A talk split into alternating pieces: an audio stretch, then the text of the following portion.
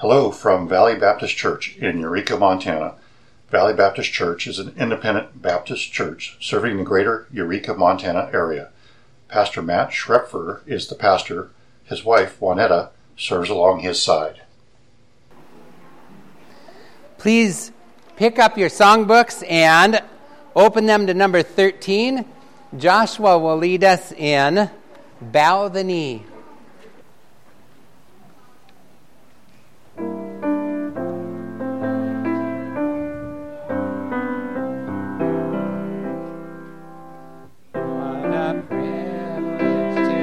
Into God's presence, just to linger with the one who set me free. As I lift my eyes and see his awesome glory, I remember who he is. Bow the knee, bow the knee, bow the knee. Here's King of all the ages, bow the knee. God alone on his throne. See him high and lifted up, and bow the knee. Before him, all adore him.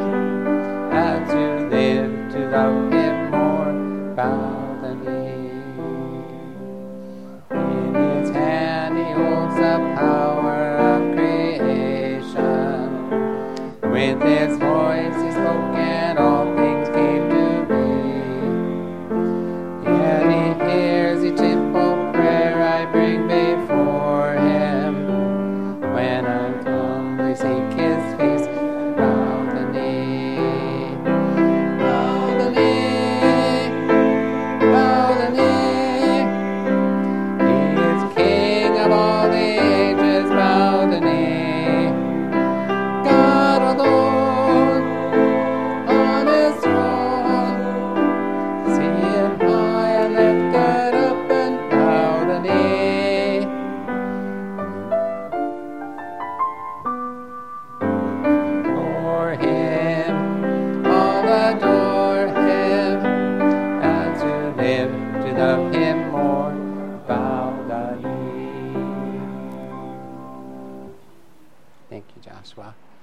I'd like to welcome everyone. We'll begin by prayer, and then I have some announcements. Heavenly Father, you deserve all our worship, honor, and the glory that is yours. We can even express in our hearts and in our minds with our mouths and our actions. And Father God, I ask you that we would today, tomorrow, and the week ahead, that we would be those who worship you throughout the week, not just for an hour on Sunday. But Heavenly Father, I also ask you that in every part of this hour together, you would be the one who is honored and glorified, that Jesus Christ would be exalted in our singing together as we just did, in the giving and the opening of the scripture and the fellowship together as we pray together like this. Oh, Father God, may it be about you and not about us. I ask you, Heavenly Father, too, that you would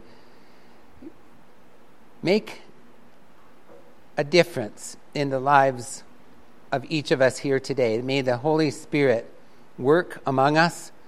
If there's someone here who is not absolutely sure that heaven is their eternal home through faith in Jesus Christ, who paid the penalty for their sin, that today would be the day of salvation, that they would accept the Lord Jesus Christ as their personal Savior this very day. Heavenly Father, for those of us who have made that decision at one time or another in our lives, I ask you that you would grow us in our walk with and toward our Savior Jesus Christ, in whose name I pray. Amen. I'd like to ask two of our young people, and I know Joshua is busy right now, but Shelby, would you come up and share a brief testimony about your time at camp? Shelby has been at camp 3 weeks already this summer, and this coming week is her 4th week at camp. Come on, Shelby. She has been a counselor already at junior high camp. Last week, she was a camper at senior high camp, her last time. Yeah, she's going off to college this fall, but this is their last hurrah at camp. And so this coming week at junior girls camp, you'll be a counselor again. Is that right? Yep. Okay, please share a little bit about any of the camps or senior high camp, whatever. Okay. Well, my name is Shelby. I think I know most of you guys. I really appreciate Pastor Jenkins. He was the chapel speaker this week, and he really emphasized the inspiration of the Word and staying in the Word and having a right relationship with Christ, and just having that as a basis for everything we do in life. It was just really convicting in a lot of ways. It was a good time for fellowship. No one got too hurt. So, it was a good last year, and I really appreciate all the prayers and the staff and all the work gone into the last 4 weeks of camp. So, yeah. Thanks, Shelby. Joshua, would you share also? I'm so thankful for what God has done this past week at camp, and I'm sure in the whole year, although I won't be going to all those weeks.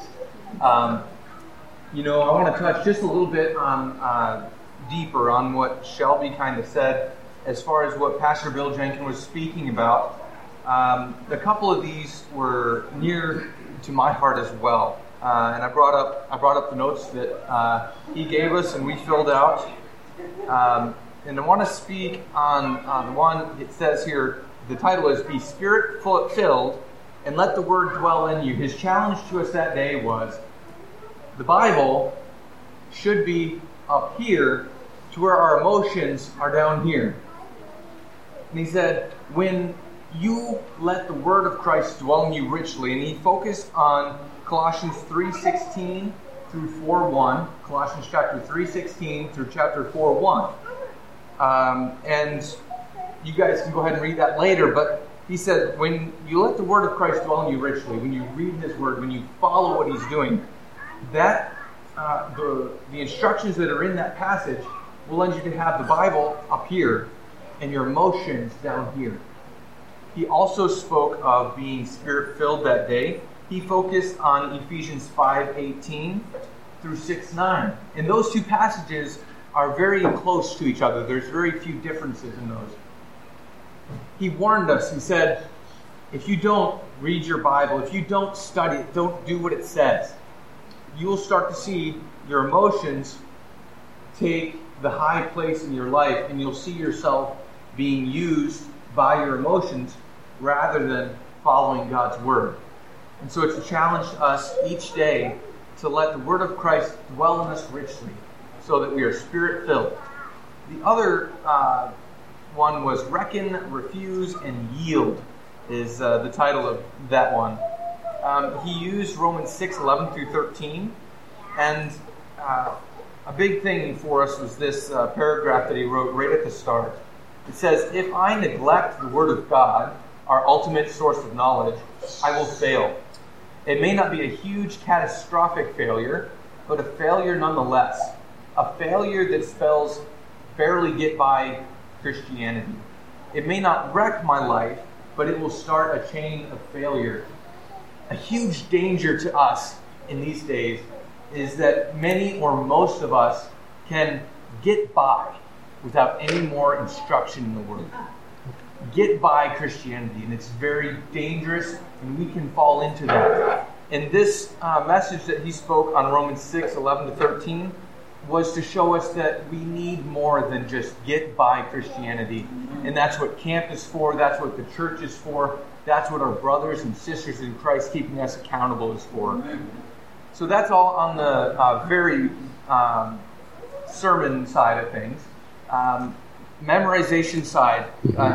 I saw one guy in my cabin, and there was another girl that actually beat him. But memorize all but 2 or 3 verses. We're talking probably 30 to 50 verses total in different passages, different areas, memorizing all those verses. And the girl actually beat him because she actually did some extra credit verses. So we saw... yeah, I didn't know about those. But we saw some great memorization. We saw some great decisions. I was blown away the times that Pastor Bill had him back, and other leaders in the camp stand him back and watch in order to pray for those who raised their hands. I was blown away each time by how many people made decisions. And that's a big prayer request that I ask of you, that I ask of those who are here for Sunday school. Good. Pray for those people who made decisions, who memorized that scripture, whose lives were changed in some way this past week and in the weeks of camp this year. Pray that when they go home, when they have that opportunity to return to normal life, that they don't.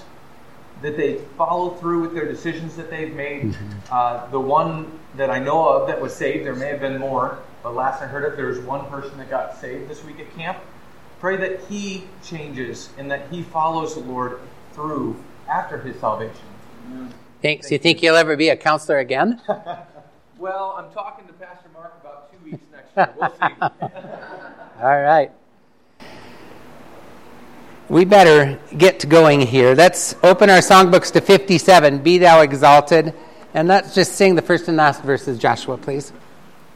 Number 57, the first and the last verse. Good job, Sean.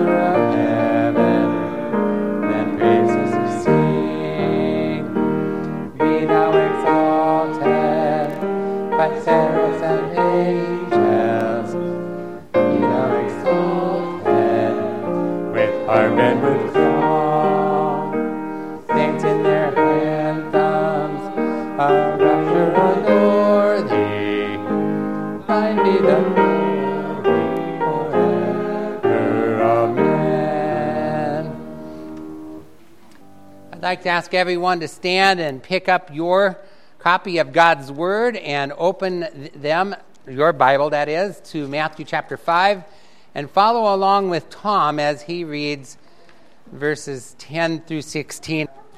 Good morning, everybody. Good morning, Tom.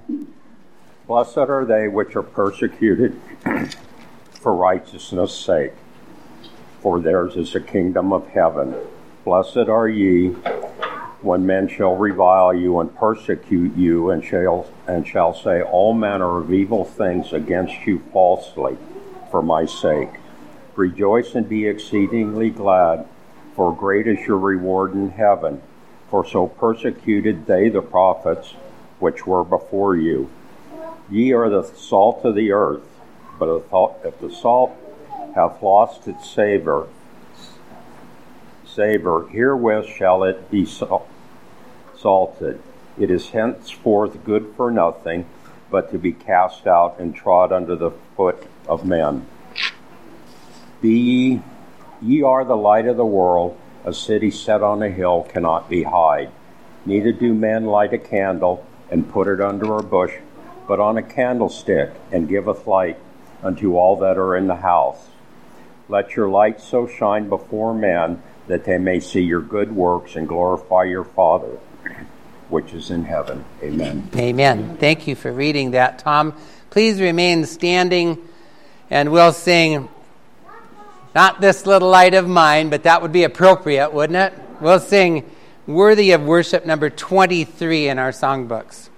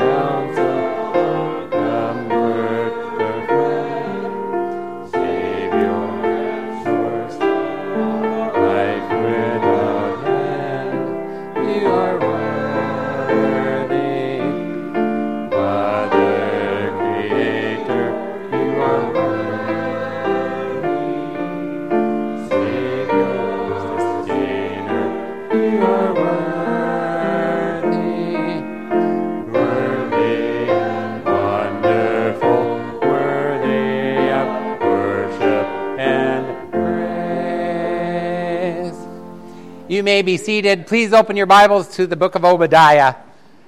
Obadiah, if you can find Jonah. Most people know where Jonah is in their Bibles. They enjoy that account of Jonah and the whale. It's the book just before Jonah, okay? Or Daniel, Hosea, Joel, Amos, and then Obadiah.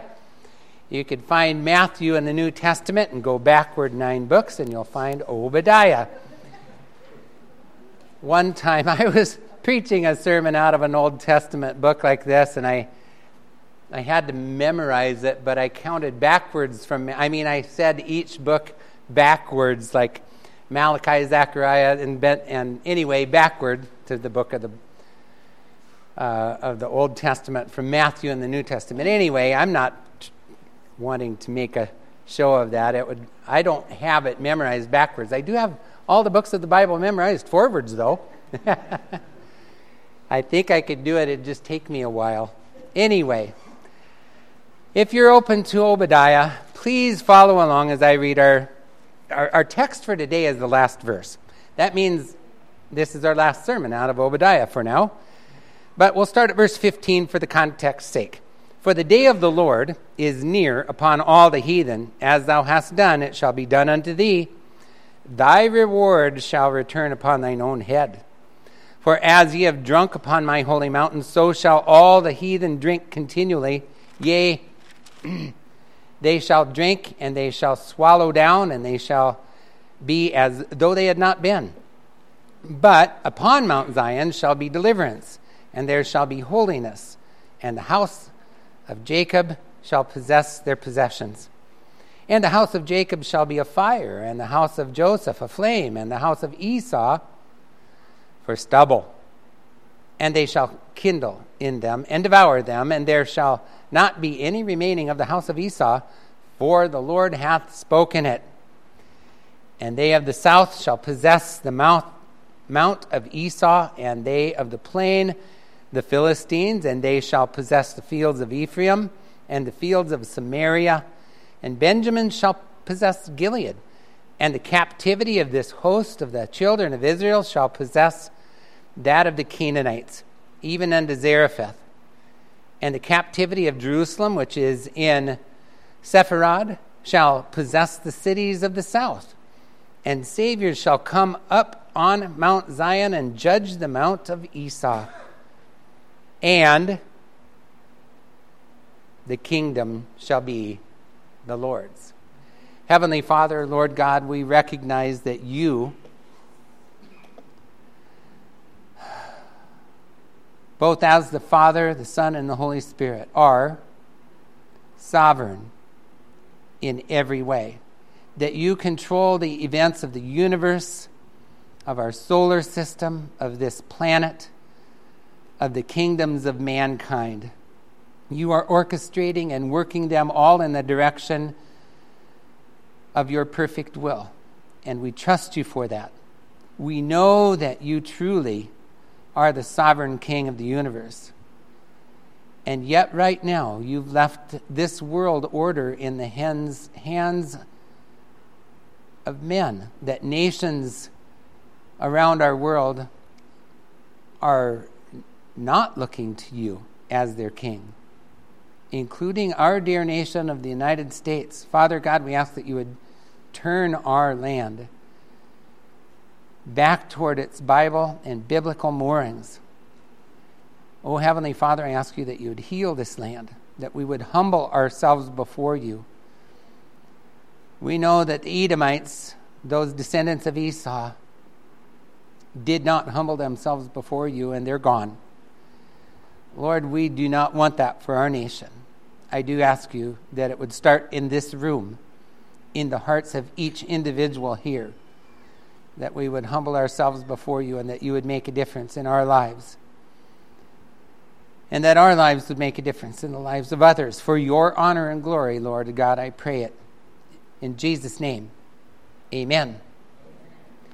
Last week we looked at the day of the Lord from verse 15, and recognized in a general sense that the 24 or so mentions of the day of the Lord in our Bibles can refer to both the Lord's first coming in Bethlehem and reaching to his second coming with power and great glory to establish his kingdom. Most often, it focuses on the end of this age when believers will be snatched up off this earth to meet the Lord in the air, according to 1 Thessalonians chapter 4, and when this world will face a time of terrible tribulation, such as has never happened before nor ever will again, when at least half of the remaining population on earth will perish.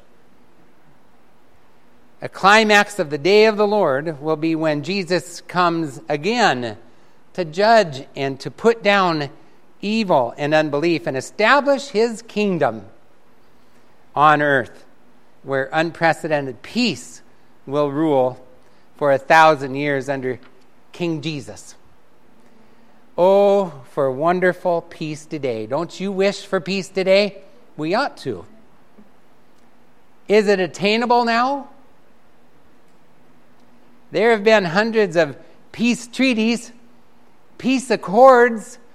There have been multiple peace summits between many nations over the last few hundred years. Yet peace in our world is so elusive. It is. It doesn't take much observation to recognize that. It seems further from being realized now than before. See what God's prophets have said about is peace attainable now? Isaiah wrote in Isaiah 48:22, "There is no peace, saith the Lord, unto the wicked." Isaiah 59:8, "The way of peace they know not, and there is no judgment in their goings. They have made them crooked paths. Whosoever goeth therein shall not know peace." Jeremiah wrote it this way in Jeremiah 6:14, "They have healed also the hurt of the daughter of my people slightly, saying, Peace, peace, when there is no peace." Jeremiah 14:19, "Hast thou utterly rejected Judah? Hast thy soul loathed Zion? Why hast thou smitten us, and there is no healing for us? We look for peace, and there is no good, and for the time of healing, and behold, trouble."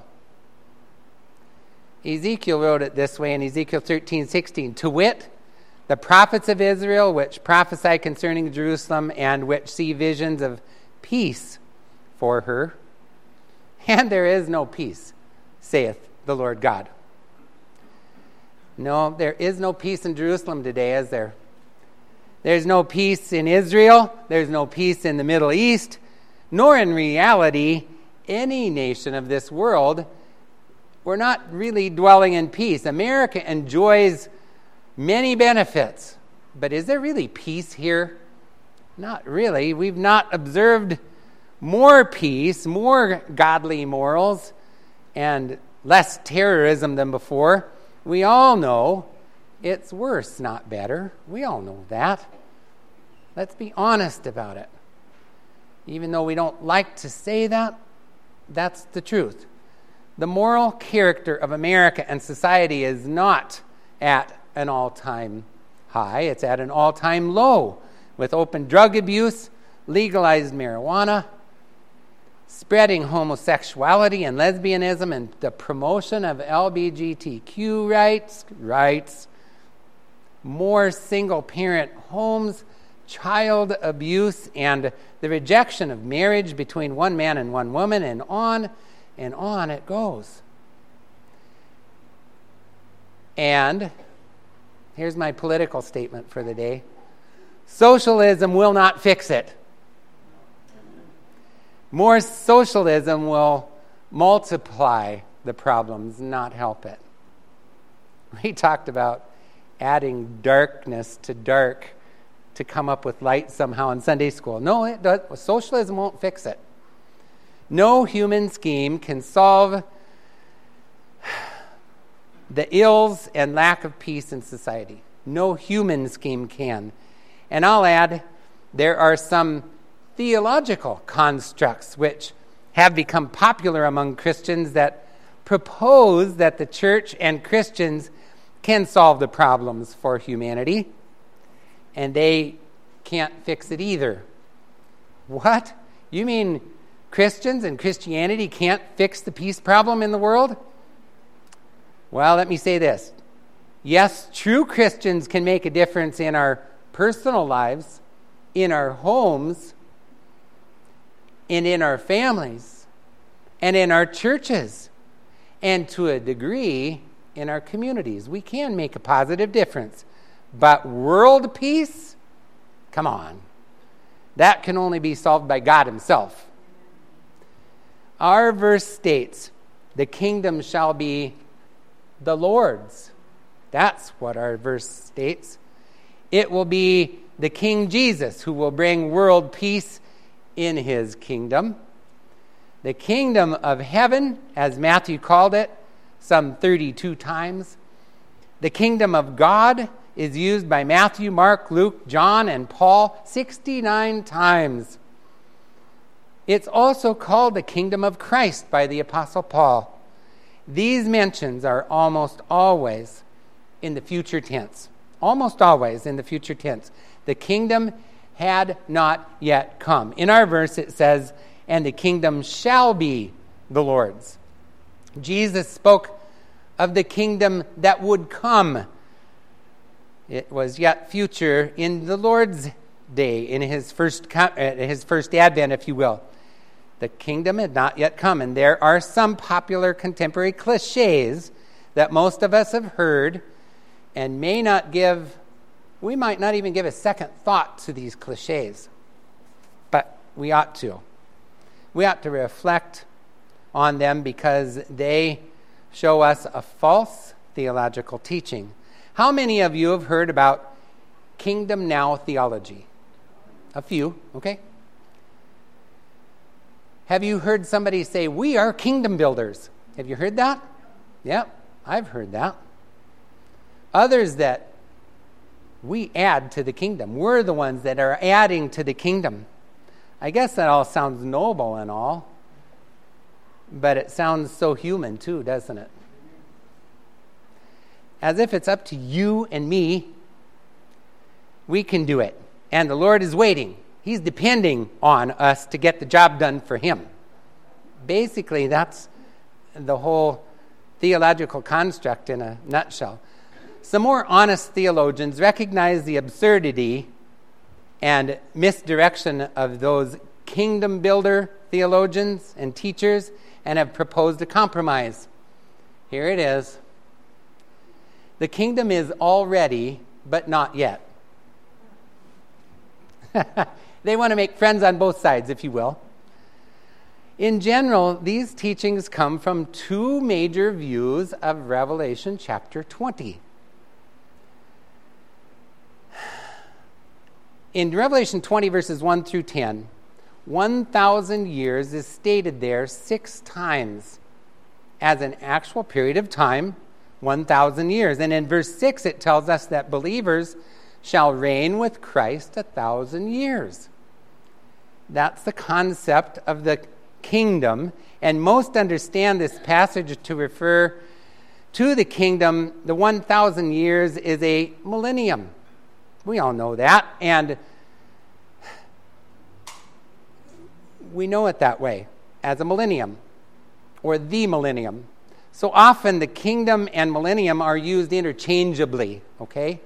So don't let that confuse you. It's the way theology works sometimes. I have to be careful about saying theology because theology isn't always biblical. I know that sounds weird. Theology is some understandings of what the Bible says put into order. An ology is a study of, okay? A study of what the Bible teaches. And so sometimes if one thing is out of place, the whole stack of cards would fall. You understand, theology isn't always right, but the Bible is. How could that work if the kingdom were now? How could all of the 1,000 years work if the kingdom were now? Well, one view is called amillennialism. The belief that the 1,000 years mentioned in Revelation 20 does not refer to a specific period of time. It is symbolic, they say, of the heavenly reign of Christ and departed saints during the church age, and that we're now living in the final era of history. The kingdom is now, they say. It's in heaven, and we can't see it unless we die. The Israelites will have no part in it, according to amillennialism. God's covenant promises are all symbolic and applied to the church. And the judgments in the books of Daniel and Revelation are symbolic of the human heart with all its problems, they say. So we have the prefix "a" before millennialism, and you know what that does. It negates what's being stated. It's a negative and says that there is not a real, actual millennial reign of Christ from his throne in Jerusalem when he returns, and the number 1,000 is simply an idea and symbolizes fullness and completeness. I went to a Revelation study right after becoming a Christian at the United Methodist Church in Kalispell. The minister taught amillennialism. And I just could not understand that we were now living in the kingdom age. When Vietnam was winding down, and LSD and crack and heroin were available at school, overdose was a common problem. Juanetta and I both knew kids that had overdosed. And our world seemed so bent on evil that I just didn't think that was the kingdom somehow, even though I was a brand new Christian. We had a tragedy here in Rexford just a couple days ago. I don't know how many of you have heard about the murder, but this world is not in the kingdom right now. Then there's another popular theology named postmillennialism, which instead of emphasizing a heavenly rule of Christ, it teaches that Christ will return, but it will be after the millennium. So after the 1,000 years, Christ will return somehow. According to this construct, 1,000 years represents an era from the beginning of the church age until Christianity has made our world better and better. Evil will be reduced to a minimum, and there will be world peace and prosperity until the world becomes so good that the world is prepared for Christ to come again. So they say, we will usher in the kingdom. Have you heard that terminology? Sure. We'll usher in the kingdom here on earth. Then Jesus, when he comes, will judge the dead and establish the eternal state of heaven. So far, we've been at it for 2,000 years, not 1,000. And how's our progress report? Are we Christianizing the whole world? Here and there we see the joys of souls coming to know Christ, but in the big picture, is evil reduced to a minimum yet? No. Is it all up to us to usher Christ back to earth?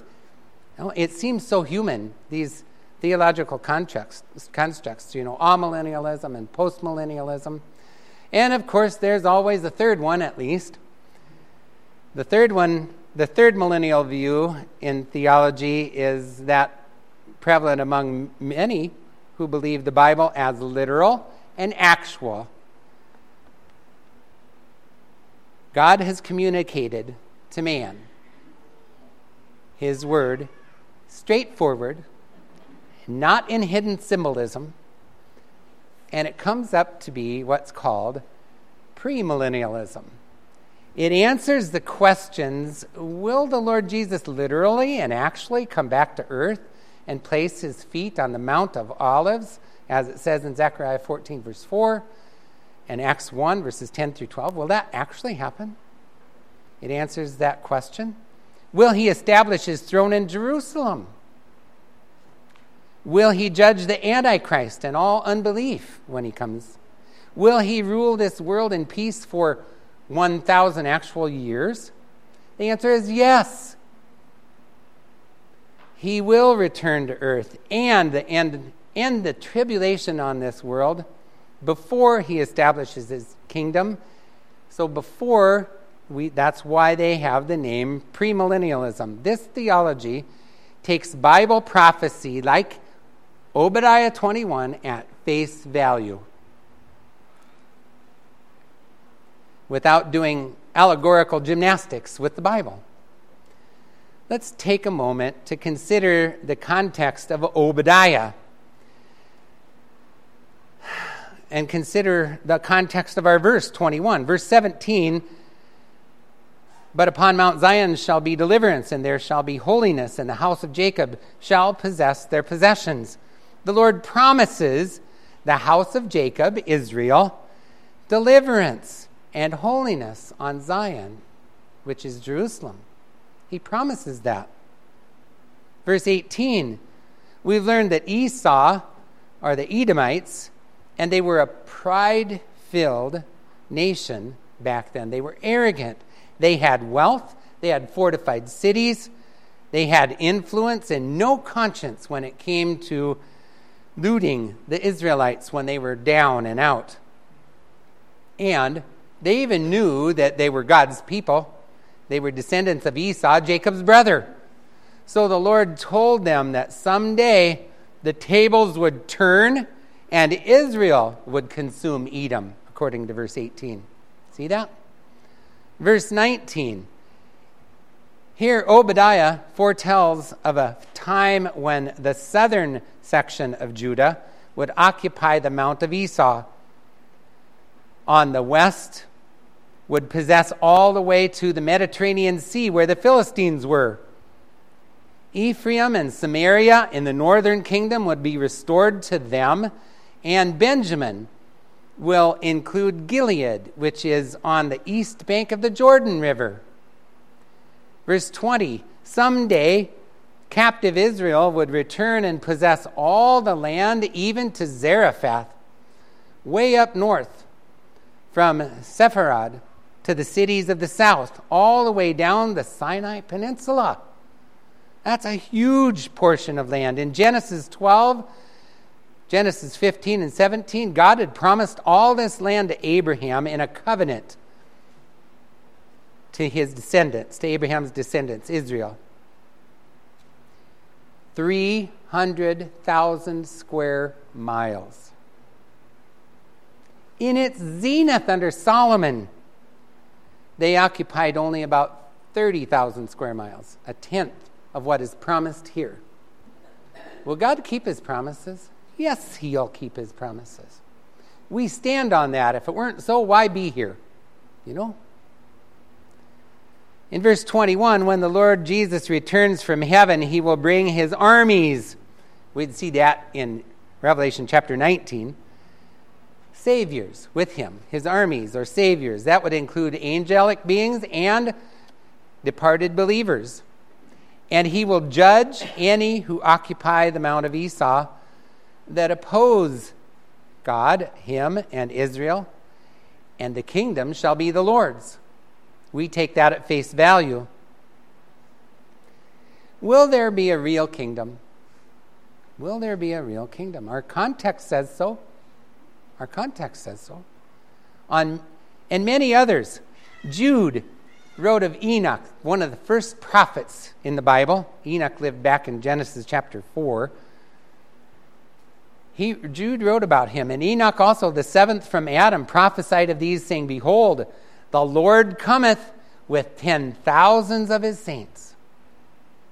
Daniel 244, and in the days of these kings shall the God of heaven set up a kingdom which shall never be destroyed, and the kingdom shall not be left to other people, but it shall break in pieces and consume all these kingdoms, and it shall stand forever.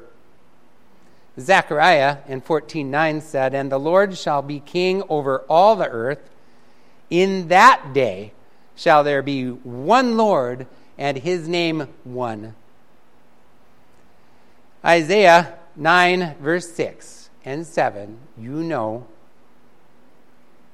For unto us a child is born, unto us a son is given, and the government shall be upon his shoulder. And his name shall be called Wonderful, Counselor, the Mighty God, the Everlasting Father, the Prince of Peace. Of the increase of his government and peace, there shall be no end. Upon the throne of David, and upon his kingdom to order it, and to establish it with judgment and with justice from henceforth even forever. Then it tells us the zeal of the Lord of hosts will perform this.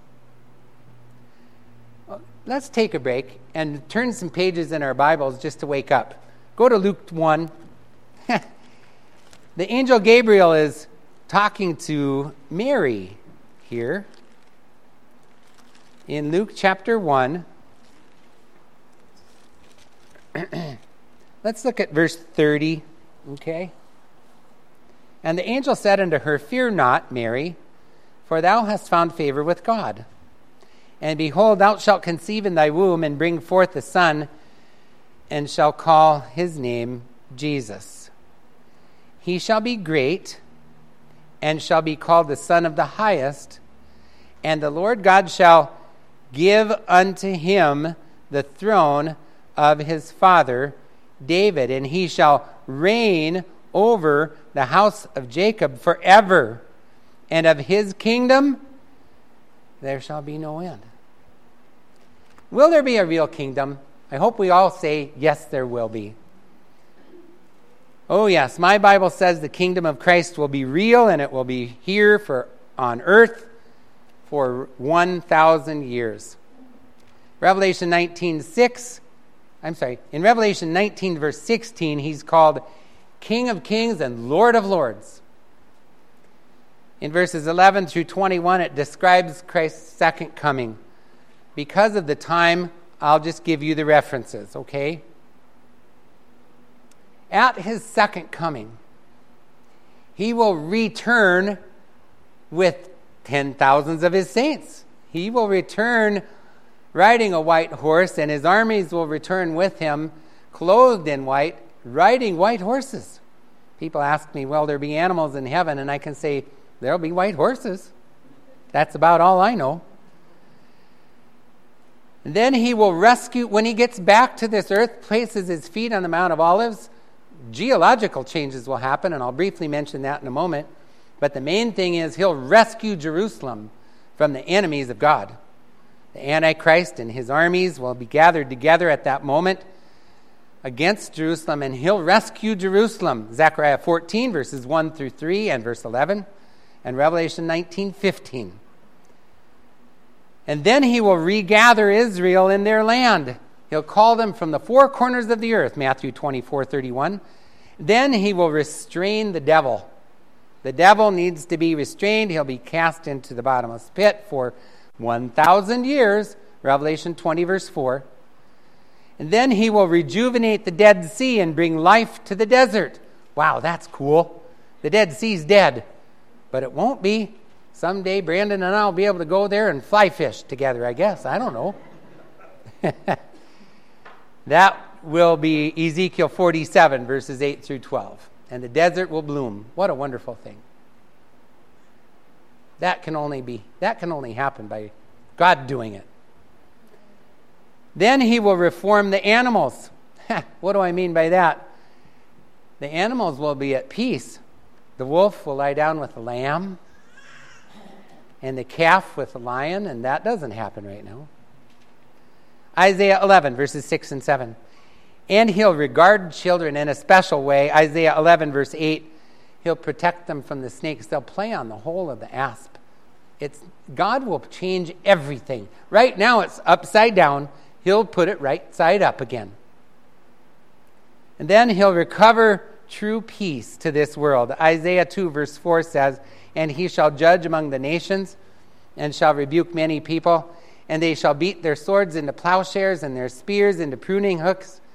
Nation shall not lift up sword against nation, neither shall they learn war anymore. Those of you who have served our country will take a sigh of relief at that. There will be a day when there will be no more military training. No need, because Christ will be on the throne and the world will be in peace. What can we do now? I mean, because that's future, and we don't know how far away it is, I would say it's at least 7.5 years away. I don't know. What can we do now? Number one, learn a lesson from Edom, the descendants of Esau. God resists the proud and gives grace to the humble.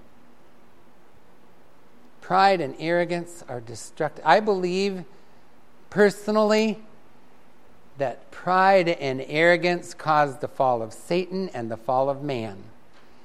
It plunged this world into chaos, evil, and sin, and death. For by one man sin entered into this world, and death by sin, and so death has passed upon all men, for that all have sinned, says Romans 5:12. Learn a lesson from Esau and Edom. A negative one, of course. They were proud, and God put them down. They're gone. James 4:6 tells us God resists the proud and gives grace to the humble. Number two, what can we do? Be prepared to meet Jesus at any moment. Are you ready? Would you be in the right place among the right people doing the right thing if he immediately appeared in your presence somehow? Number three, serve the Lord as a priority. Don't neglect him. That neglect is what got Israel into trouble to start with. Why the Edomites kicked them while they were down. Don't neglect the things of the Lord. Learn from Israel as well. Number four, whatever we do, do it for God's glory. Whether you eat or drink or whatsoever you do all to the glory of God, it says in 1 Corinthians 10:31. Number five, maybe you'll remember this one. Usually when you go beyond two or three, people forget. Number five, have beautiful feet. Have beautiful feet. Romans 10:15 says, "And how shall they preach except they be sent? As it is written, how beautiful are the feet of them that preach the gospel of peace and bring tidings of good things." Dear friend, we have a gospel that truly gives peace. The gospel I was mentioning earlier is included in this little booklet, but it's included in our Bibles throughout, and especially in the New Testament. The gospel brings true inner peace. It does. When you receive it and believe it, if you are one who takes that gospel to someone else in one way or another, God says you have beautiful feet. So have beautiful feet. As Tom read for us, we need to be salt and light in this world. There's value in both. There's an old saying, and Lynn Kutch would understand this one. You can lead a horse to water, but you can't make him drink. But the rest of the old saying goes, but you can salt the oats. Yep. We ought to be salt. And we ought to be light in this world, as Tom read for us in Matthew chapter 5.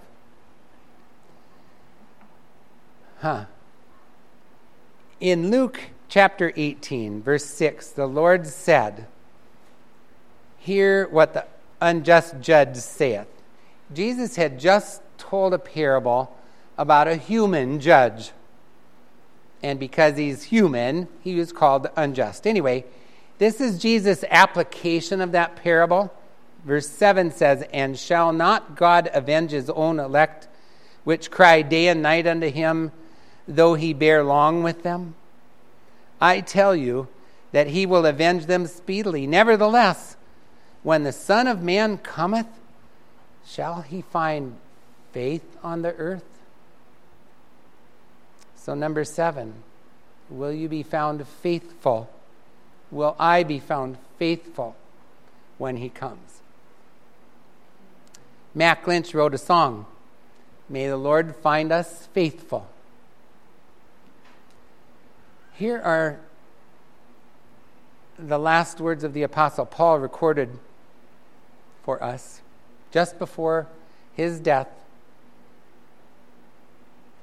in prison. He wrote to Timothy. He wrote 2 Timothy, chapter 4, verse 18, "And the Lord shall deliver me from every evil work." He knew that. "And will preserve me," whether by life or by death, I'm adding that, "the Lord shall deliver me from every evil work and will preserve me unto his heavenly kingdom, to whom be glory forever and ever. Amen." The Apostle Paul, whether by life or by death, wanted to bring glory to God, knowing that he would be preserved to enjoy that kingdom someday. How about you? Heavenly Father, you know the hearts of everyone present here. There may be some who are not sure about being in the presence of the Lord Jesus Christ, bringing him glory in his kingdom someday. But they can know that. Father God, I ask you that you would do a special work right now, that the Holy Spirit would convict them to make sure today that they have received Jesus Christ as Savior and have the joys of heaven and the kingdom before them. As we read in your word by the pen of Obadiah, the kingdom shall be the Lord's. May we yield our hearts and lives to you right now, looking forward to that day. Father God, I ask that each of us would take these considerations about what we can do now, in the meantime, to heart and apply them to our lives and live them out for your honor and glory. I pray in Jesus' name. Amen. Let's stand and sing Be Thou My Vision, number 143. Number 143 in our songbooks, 143, Be Thou My Vision.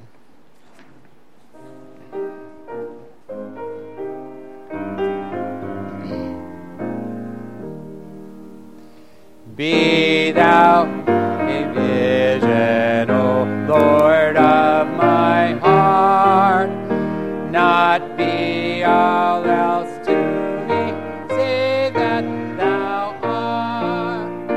Thou art the sun, by day or by night, waking or sleeping, thy presence my light. Verse 3. Riches I heed not, nor man's empty praise. Thou mine inheritance, now and always. Thou and the earth in my heart. High King of Heaven, my treasure, thou art. High King of Heaven, my victory won. May I reach heaven's sun, heart of my own, ever be.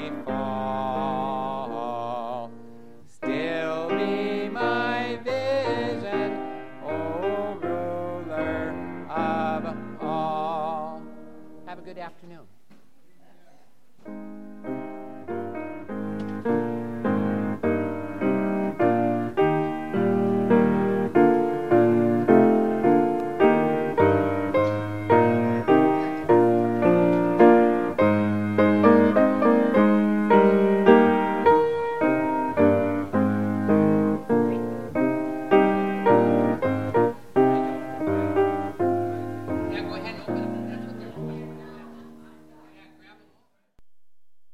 Valley Baptist Church has multiple services. Sunday school is at 9:45 a.m. The morning service is at 11 a.m. The evening service starts at 6 p.m. There's also a Wednesday night Bible study at 6 p.m. Additional men and women Bible studies are also conducted on a regular basis. Other activities include monthly potluck meals, monthly men's breakfasts, and much more. Valley Baptist Church is located at 64627 Highway 37. And that's in Eureka, Montana. Our phone number is 406-889-3134. Thank you for joining us for this audio sermon.